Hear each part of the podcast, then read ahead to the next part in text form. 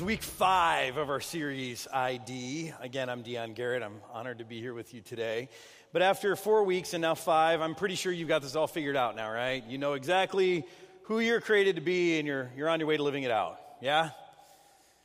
Or maybe for some of us, it takes a little longer than five weeks to figure all of this out. And yet, this is what's encouraging to me. I, am hearing some powerful stories of, of uh, people taking this seriously and life change as a result of what we've been talking about in this, in this series. I think this is powerful stuff if you let it be in your life. It may even be threatening to you. I mean, for instance, I know one guy who is really rethinking his whole career. He's got a good job, a good paying job, and he's been wrestling with, with his greater sense of purpose for a while. And because of working through this series, he's now to the point where he's going, I think I need to leave my very good paying job to pursue something else that God wants for me powerful stuff. Now, I know if you're sitting here next to your spouse today, you're like, hey, plug your ears. I don't want you to leave your job. You know, we need you to stay working. And, uh, but, but the reality is, when you let this become powerful, when you let these things just kind of soak into who you are, it really can change you in a good way. And it's kind of scary. All of this is scary, and yet it's, it's really. Uh, good stuff if you let God in and let Him begin to reform your identity. And that's what we've been talking about for the last four weeks now. For some of you, you've been here. Some of you, you've forgotten. Some of you, this is your first week here. Let me just recap really quickly what we've been talking about because this series is kind of a process series. One week is meant to build on the other, and we think after these five weeks, you're well on your way to discovering who God wants you to be and living that out with, with, a, uh, with a conviction and a courage like maybe you've never experienced before. But week one, we talked about rejecting false reality. That was back on Easter. And we talked about how the disciples, in the same way that they believed that Jesus was dead and gone, that was a false reality. They couldn't even see that he was alive, even when he was standing in front of their faces. They had a hard time believing that.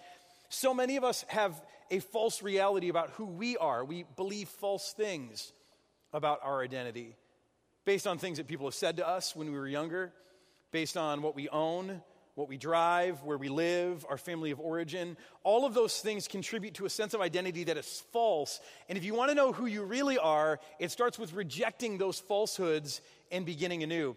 Then, week two, we talked about playing to your strengths.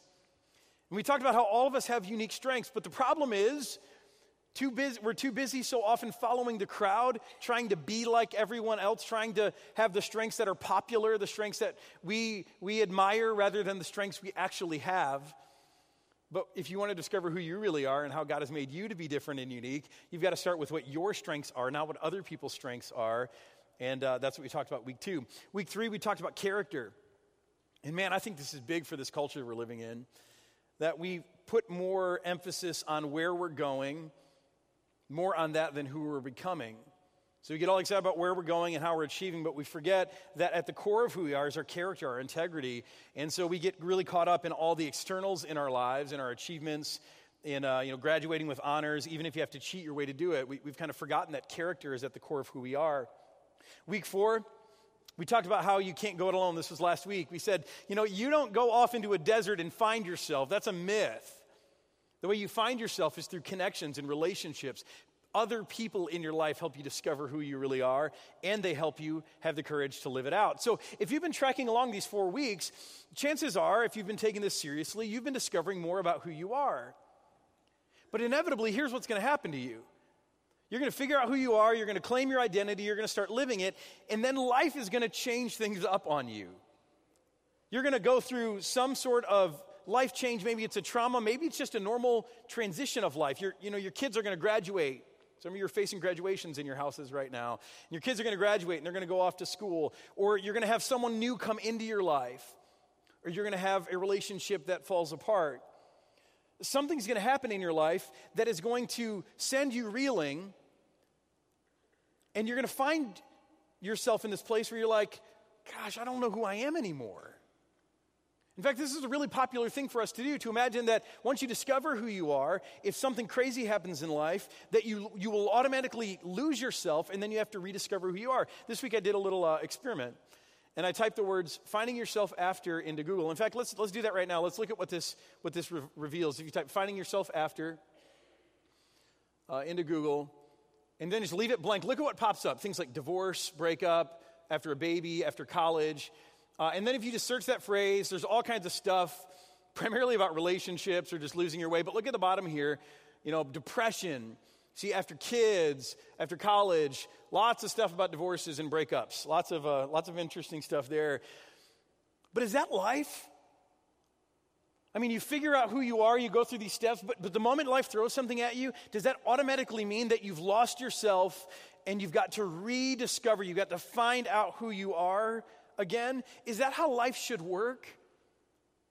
I mean, I know some of you have been through some of these things, and, and gosh, some of these things are really traumatic. But does that mean that by, by definition, you have to lose yourself and find out who you are all over again? Is that life up and down? See, that's what we're going to talk about this week. We're going to talk about the reality that you can't stay where you are when it comes to your identity. You can't stay put because life keeps changing around you. There are different seasons that you'll come in and out of. But we're going to ask the question does that mean every time life changes that you change? Or is there something about you that you can hold on to even as all of life changes around you? Uh, today we're going to look at Peter, this guy that we've been studying for the last few weeks. He is one of the uh, closest followers of Jesus. After Jesus' death and resurrection, Jesus appeared to Peter and he gave him a new identity. He gave him a new calling. And Peter is on his way to living it out, and he's doing pretty well. But today we're going to look at a, a point in Peter's life where he is thrown for a loop. And he begins to question everything he knows about himself and everything he knows about God. And we're going to watch how he navigates that. It comes from Acts chapter 10. So if you're an overachiever, uh, you can start going there in your Bible right now, or you can look along on your smartphone by going to youversion.com and typing in STJSTL. Um, in a second, we're going to go here also on the, on the screen. But before we dive into Acts chapter 10, starting at verse 9, I just want to tell you really quickly about the scene that happens before the scene that we'll look at today. It goes like this There's a man by the name of Cornelius. We're introduced to him in Acts chapter 10. Cornelius he is a uh, Greek guy, that means he's a Gentile. He's a centurion, he's a high Roman official. He's kind of, you know, military guy. He's got a bunch of people under him. And Cornelius, as we're not going to see this, but right before this, Cornelius, just before this, has a vision where an angel comes to him and the angel says, Hey, there's this guy named Peter. He's staying in such and such a town. I want you to go send some people to get him and bring him back to your house. He's got a message to speak to you. Now, I know some of you right there are going, wait a minute, wait a minute, wait a minute. So this guy had a vision. We're going to talk about visions and angels today. If we're going to talk about vision, visions and angels today, I want to know what Cornelius was smoking first, right? Go back to that part of the Bible where, where we find out what was going on. What, visions and angels? Now, if you're kind of skeptical about this stuff, I don't blame you. I'm sort of a skeptic when it comes to all of this, too. Because talk about visions and angels, that sounds like crazy talk, and I know a lot of crazy people who've talked this way. And yet, the Bible does speak about how in the last days, in the days we're living in, people will dream dreams and people will have visions. And it's not a normal occurrence, but I think it does happen, and those things have to be tested. And for me in my life, I've had to make a decision about this stuff. See, I've decided that I can either live my life without the possibility of the miraculous or I can live my life with the possibility of the miraculous. And for me, I've decided that I, I want to live my life with the possibility of the miraculous, that I need to be open to the, uh, to the different kinds of things, the mysterious things that life with Jesus might bring into my life. Personally, for two reasons. Life is a lot more interesting when you're open to some of these things. But also, I don't want to be a guy who limits God in any way. If God wants to reach me through a vision, okay, I mean, He's got to make that clear to me because I'm, hard, I'm a hard one skeptic on this stuff. But if God wants to do something crazy in my life, I don't want to be the person who's going, No, God, you can work in my life in any way except that way. I want to be open to however God wants to work in my life. So, Cornelius, this guy, he, uh, he has a vision and uh, he sees an angel. And the angel says, Go get this guy, Peter. And so he sends people to go get Peter. And then we'll see what happens next in this next scene. About noon the following day, the day after Cornelius' vision, as they, and these are the, uh, the servants of Cornelius, as they were on their journey to find Peter and approaching the city he was staying in, Peter, he doesn't know anything about any of this stuff, he went up on the roof to pray. He became hungry and wanted something to eat. Now, tell me this has never happened to you before, right? you're sitting down to pray and you're like starting to pray and you start thinking about how hungry you are. You start to pray, and next thing you know, you're like, you're falling asleep, right? Human nature takes over. So it even happens to Peter. He's up there, he becomes hungry because it's noon, it's time to eat. And the meal is being prepared, but he's trying to get in some time with God before that, and, and he becomes hungry. He wants something to eat, and, and that's when something weird starts to happen. He falls into a trance. And then he sees heaven opened up, and something like a large sheet being let down to earth by its four corners. It contained all kinds of four footed animals, as well as reptiles and birds. That'll be important later. Then a voice told him, Get up, Peter, kill and eat. Surely not, Lord, Peter replied. I've never eaten anything impure or unclean. So there must be something in the water because now Peter is having a vision. And this time the vision is of this, this sheet with all these different animals. Presumably, some of the animals were, um, were clean animals that guys like Peter, a Jewish guy, would be able to eat. And then there are these other animals that are unclean, and they're all just kind of mixed in together. And so Peter's looking at animals that he would have been allowed to eat ceremonially, and he would have seen a bunch of animals that he wasn't allowed to eat. And he hears this voice that says, Get up, Peter, you're hungry. Go for it. Kill and eat. Now, Peter must be thinking this is a test right now. And he's going, No, no, no, no, no way, not me, not me. I know the difference between a clean and an unclean animal. I'm a faithful guy. I would never eat anything impure. I'm not touching that stuff. But maybe Peter's wrong. Maybe it's not a test. Watch what happens next. The voice spoke to him a second time Hey, do not call anything impure that God has made clean. This happened three times, and immediately the sheet was taken back to heaven. One of the guys in my message study group on Tuesday mornings uh, pointed this out to me. He said, You know, three, man, that's Peter's number. God's got his number, and Peter's number is three. And I was like, What are you talking about? He's like, Don't you remember Peter? He denied Jesus three times. Uh, before his crucifixion. And then after Jesus' resurrection, Jesus appeared to him and he said, Peter, do you love me? And he asked him three times.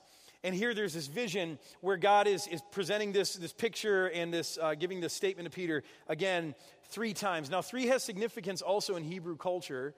It means that God is serious about something.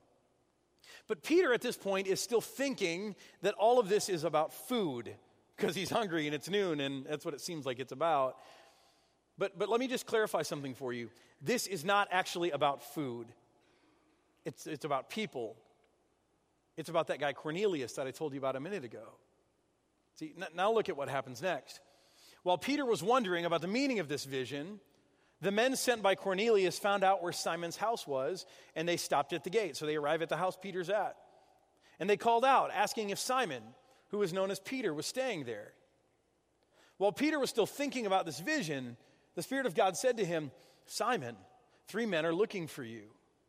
So get up and go downstairs and do not hesitate to go with them, for I have sent them. So Peter went down and said to the men, I'm the one you're looking for. Why have you come? The men replied, We have come from Cornelius, the centurion. He is a righteous and God fearing man who is respected by all the Jewish people.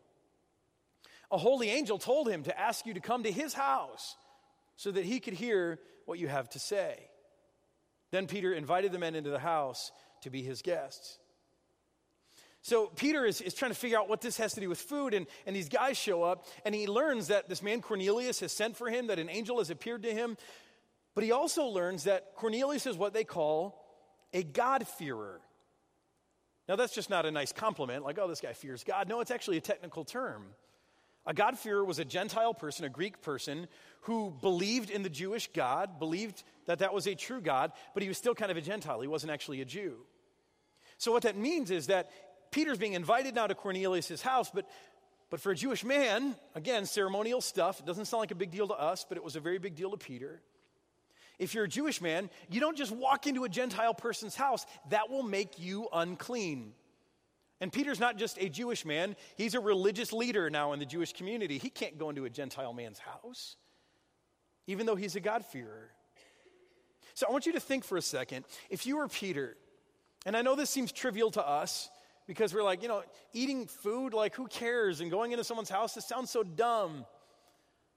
But think for a second about the turmoil that Peter must have been in. From the time he was an infant, he was instructed in what God wanted for people, and it involved what they ate and who they visited. He had grown up his whole life under these assumptions, and now God, the same one who told him not to do these things, is appearing to him in a vision, speaking to him in a vision, saying, No, no, no, Peter, it's all okay for you now. Gosh, that must have shaken everything Peter believed and thought he knew about God. And isn't that life? I mean, you think you've got stuff figured out. You think you know God. You think you know what God is all about. And then stuff happens, things change on you, and, and you're like, wait a minute. I'm not so sure anymore, anymore. See, in those moments, what's adding to our confusion, what's adding to our distress, is something that is totally and completely our fault. Namely, this that in those moments we confuse our ID with our platform. I'm going to spend some time talking about this later about how this applies to us. But in this case, what Peter's doing and what's making this so uh, distress filled for Peter is that he's confusing God's ID with his platform. Let me talk about God first, and then I'll talk about us.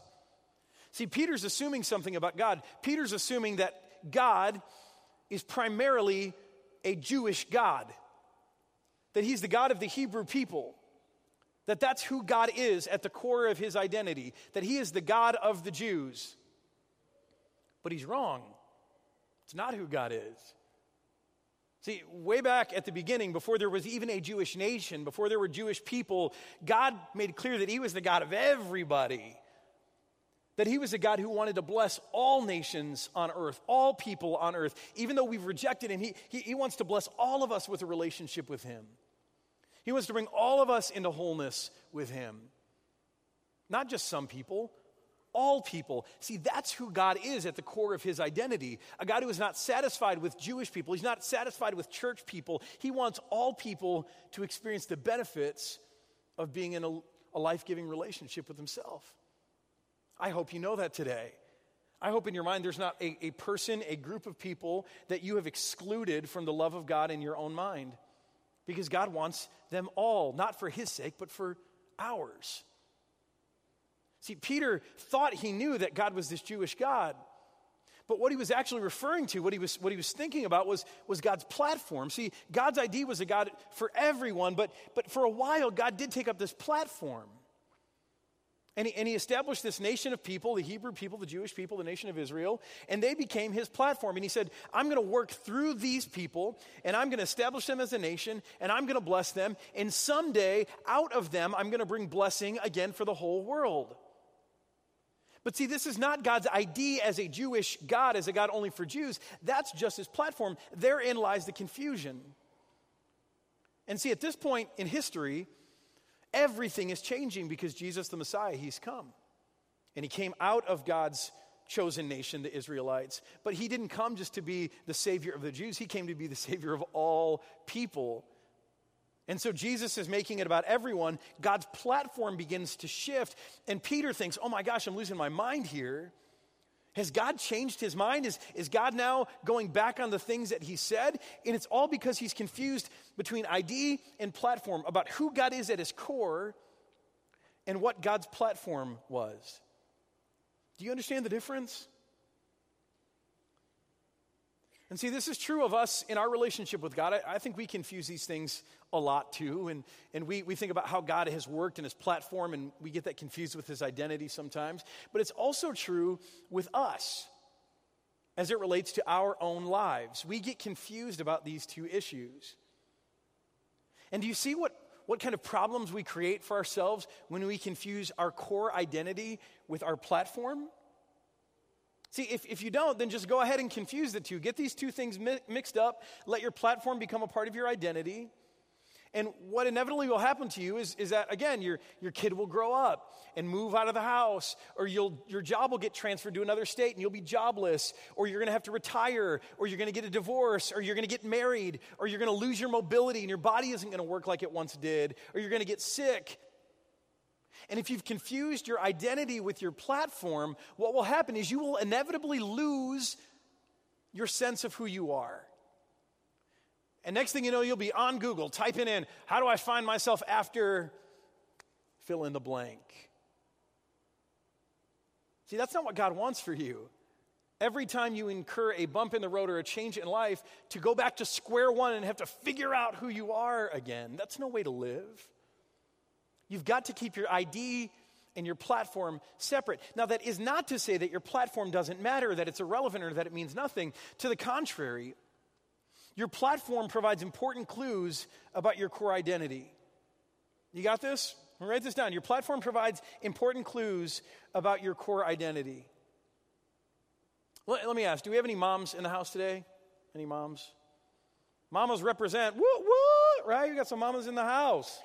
We'll have more next week. It's Mother's Day again, you know, freebie for you. Um, we have some moms in the house, and I know some of you, um, gosh, all moms are great, I think. And a lot of you love being a mom, but some of you really love being a mom, right? There's some of you who you feel like, hey, I'm a good mom, but when my kids are out of the house, I'll go on living. And there's some of you who are like, I was created to be a mom. And I don't know how I'm going to live when my kids leave the house. Do you understand what you're doing there?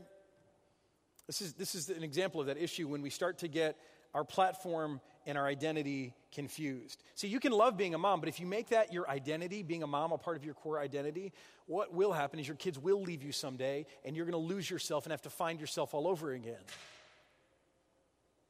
Unless, of course, you plan on being eternally pregnant, which, you know, that's your plan, good luck to you and all of that. But instead, what you could do is, is you could acknowledge that that's just your platform, but that platform indicates something important about your core identity. If you love being a mom, so much that you think that might be a part of your identity, pause for a second and ask a deeper question. Say, what does that point to about my identity? I mean, is it really about being a mom to your specific kids, or is it just saying that maybe you're a person who loves kids? Maybe not your kids, but just any kids. Now, again, that could be a part of your core identity that you're a person who loves kids. Maybe you have a gift to reach kids. You feel like you're good with kids. That could be a core part of your identity, and that platform is, is pointing you towards that. Or maybe it's not about kids, maybe it's just about caring for people. Maybe you're someone who just loves to care for people, and your, your kids provide you the opportunity for you to exercise that part of who you are. But you're not a mom at your core. You're someone who loves to care for people. Now, if that's true, if that's part of your core identity, correct me if I'm wrong, but you can do that every day of your life. It doesn't matter if there are kids in your house or not, right? You can always find people to care for. Uh, a year or so ago, I did a funeral for a, a family in the church. Um, it was for their mother, their elderly mother. And uh, I gathered the family together to hear stories, and they told me stories about this woman. And, and she, she was a caregiver. She just loved to care for people. In fact, they, told me about how when she was getting near death, they moved her to a nursing home, and she knew she was near death, but was still pretty with it. And so in a nursing home, while she's in a nursing home, she made it her ministry to just to care for the people who worked there. So she would invite them into her room one by one, and she would ask them how she could pray for them, and she'd counsel them on life, and she'd pray over them. When she knew the end of her life was getting closer, she took time and she wrote notes to all of them. She brought them into her room again, one by one. She gave them the note. She gave them gifts. She encouraged them. She thanked them. She blessed them before she died. Now, if you can do that in a nursing home, you can do that anywhere, right? This is a sign that this is a part of this woman's core identity, caring for people. It doesn't depend on you know, who's in her house or what stage of life that she's in. Enough about moms for a second. Let's talk to career people here for a minute. Anyone in this room love their job? Anyone live for work? Some of you are like, wait, you went too far with the live for work thing. I love my job, but live for work, no.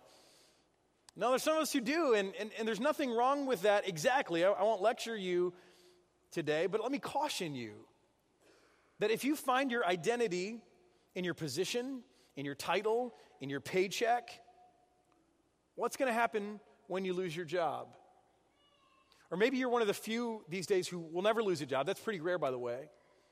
But what if you're someone who eventually gets to the point where you've got to retire? Or, you, are you not going to retire? You're going to be one of those people who just works until you're in the grave. You're like 95 years old, and everyone's going, When is he going to retire? And you're like, No, I got to keep working. This is who I am.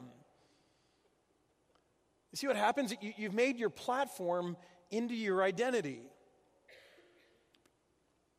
Now, personally, I, have been wrestling with this because, as some of you know, my job future's a little fuzzy right now. I'm not sure what the future holds for my job future. And so I've been asking these questions okay, what would happen to me if I couldn't do this job anymore? And that's a tough question because I love my job, I love what I do. I think there are times where I've made my platform into my identity. But, but as I've thought about this, I've realized a couple of things. That being a pastor That's not at the core of who I am. That's only my platform. But what it's helped me realize, this platform that I love, it's helped me realize that really deep down, I think I was made to do a couple of things. See, what, what I think I was made to do at my core, part of my core identity, is I was made to help people find wholeness in life. There's just something about me that, that is so burdened by how most of us live life.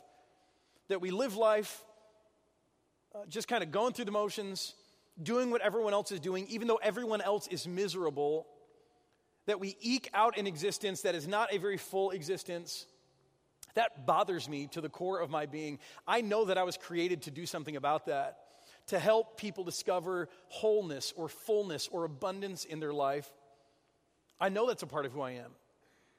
The other thing that I've discovered about myself is that I, I believe that I am put on this earth to bring clarity to who God is. And God has done things in my life. He's helped me see things. He's opened my eyes to things that I believe are so important because, again, I believe most people, no offense, but I believe most people have a distorted image of who God is. People inside of the church and people outside of the church. I believe that's why people outside of the church stay outside of the church. Is because the image of God that they believe, the image of God that we perpetuate as Christians, is false. See, we talk about a God who is, is stern, he's angry most of the time, he's nitpicky, he's judgmental, he's harsh. He's made us, you know, to be these people who've got flaws, and now he judges us for those flaws. And, and all of us are going, like, that doesn't make, most people outside of the church are like, that doesn't make any sense. I don't want to worship a God like that. And those of us in the church, it doesn't make any sense to us. We just do it because we're supposed to and God has shown me, and I, I, just believe this is part of who I am, that my responsibility, my job, part of, part of who I am at my core is to help bring clarity to who God is as a God of love, as a God of grace, as a God who wants wholeness for us, and that's why He teaches us. Not because He's got these high expectations for us, no, but because He wants us to have full lives. As a God who forgives, as a God who has given His Son for us, as a testimony to who He is. See, that's the God I want people to know, and I, I believe that that's a part of who I am to tell people about that. Now, again, can I do that as a pastor? Yeah. But I also am keeping in mind that, what, okay, what, what if God didn't allow me to do this anymore? What if God took away this platform? Would that destroy me? Would I have to be like, oh, how do I find myself after leaving my church? No. See, I, I know who I am. What it would mean is that I would have to find a new platform, which isn't an easy thing to do, and yet it's way different to find a new platform than it is to figure out your whole identity all over again. See, another way to think about this is, is this anything that is seasonal in my life, a job, raising kids, you know, uh, something that might depend on, on being, you know, have, being in top physical shape or, or anything else. Anything that's seasonal is by definition a part of your platform. It's not your core identity. If you can't do it forever, it's probably not a part of your identity. It's a part of your platform. Now, again, that's not to say that your platform doesn't matter. I love being a dad. I know that's seasonal. My wife is not going to be pregnant forever. She's done. Like we're, we're, you know, like we're moving on. I know there's a window of time that I get to be a dad. I love being a dad, though. I'm one of these weird people in middle school. I'm like, I just want to be a dad. I want to raise kids, and I'm living the dream right now. I love that platform, and when it's gone, I will mourn the loss of that platform. But again, I've, I've got to keep in mind that, hey, this is just a platform. And the reason I love this platform is because God has put something deeper in me that's a core part of my identity. And when I lose that platform, I just have to find another one. See, when it gets down to it for us, uh, I'd like to summarize it this way just kind of one final tip. When it comes to navigating the ups and downs of life, the changes of seasons, preserve your core, and reinvent your platform. As you begin to discover who God has made you to be at the core of who you are, hold on to that. And that's something that is, is, is a lifetime of discovery. I know that till my dying day, I will still be discovering more about who God has made me to be and who He has called me to be. But as I learn that, I, I want to hold on to that stuff. I, I don't want to let it go. I want to preserve the core of who I am. But as life changes, as seasons change, as things come in and go out of my life, what, what I have to be able to do is to constantly reinvent my platform. I can't get so fixed on my platform that I let it become my identity. No, no, no I got to preserve my core and constantly reinvent my platform.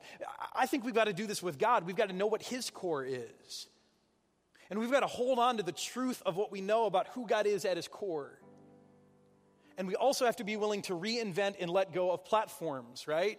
I mean, the way we do church, the way we talk about God, the way we express that, that's going to change as times change. And some of you are really bothered by that because you've gotten these things confused about who God is at his core and the platforms that God uses to reach people. You know, if in 20 years I'm standing up here still teaching from a, you know, plasma screen TV, throw me out. I've, I've got my platform and my core confused, right? And the same is true for us. We so often get these things confused in our lives, but, but if you can learn to hold on to your core and reinvent your platform, see, that's the key to a full life. That's the key to an impactful life. Let me tell you about Peter real quick and just finish the story. Um, you know, Peter is up there on the rooftop and he's trying to figure out what this all means for him. He's a Jewish guy. He doesn't go into Gentile people's houses, he doesn't eat unclean things. And then I, I just wonder I, this is purely speculation if as he's wrestling with all of these things, Peter began to remember the things that Jesus had spoken to him. Uh, hey, Peter, your name was Simon, and that's what your parents called you, but now I'm calling you Peter. You, you are a rock for me. I wonder if Peter remembered that conversation he had with Jesus on the beach where Jesus said, Hey, Peter, do you love me? Asked him three times, and Peter said, Yes, I love you. And I wonder if Peter remembered that above all, more than being Jewish, he was one who was loved by Jesus. He was a man who loved Jesus back. When Peter thought about his identity and what was at his core again, I, wonder if you remember that calling from Jesus where Jesus said, Peter, I want you to feed my sheep, feed my lambs. And I wonder if then it was in that moment where it clicked for Peter that Jesus wasn't talking about the Jewish lambs. He was talking about all the lambs, all of God's people. See, because what happened next was that Peter uh, went down and met these guys from Cornelius, and he went with them, and he traveled to Cornelius' house. And when he arrived at Cornelius' house, something extraordinary was waiting there for him. Cornelius had invited all of his friends and all of his family over. And they're just sitting there waiting for this guy who might never come. And, and yet they're there and they're assembled and the house is full. And Peter walks in and he sees this, this Gentile man who's packed out the house just waiting to hear from God. They don't even know what the message is going to be. And Peter walks in and he sees that and, and he begins preaching, sharing who Jesus is. That he died and he rose and he's got life for all of us. And began to talk about how that changes our identity and the people heard and they're hanging on every word and they start to believe. And, and, then, and then something extraordinary happens. The holy spirit falls on that house and people are filled with the holy spirit. And peter sees this and he goes oh my gosh these gentile these greek people they're receiving god's holy spirit. A holy god is coming to live in the unclean gentiles. And peter says that's it then. Let's baptize these people. And the people are baptized and they become followers of jesus christ. And the movement of christ goes beyond hebrew people and starts going worldwide just the way that God intended. Do you understand why? Because Peter understood the difference between what was at his core and what was his platform. See, as you negotiate these things and, and, you can figure out and preserve the core in your life and hold on to it through life's ups and downs, but as you constantly renegotiate and reinvent your platform, not only will you never have to lose yourself and find yourself all over again the next time life changes things on you, but you will discover a life of meaning, of purpose, of impact. And that's what I want to pray for for all of us. Please rise as we pray together.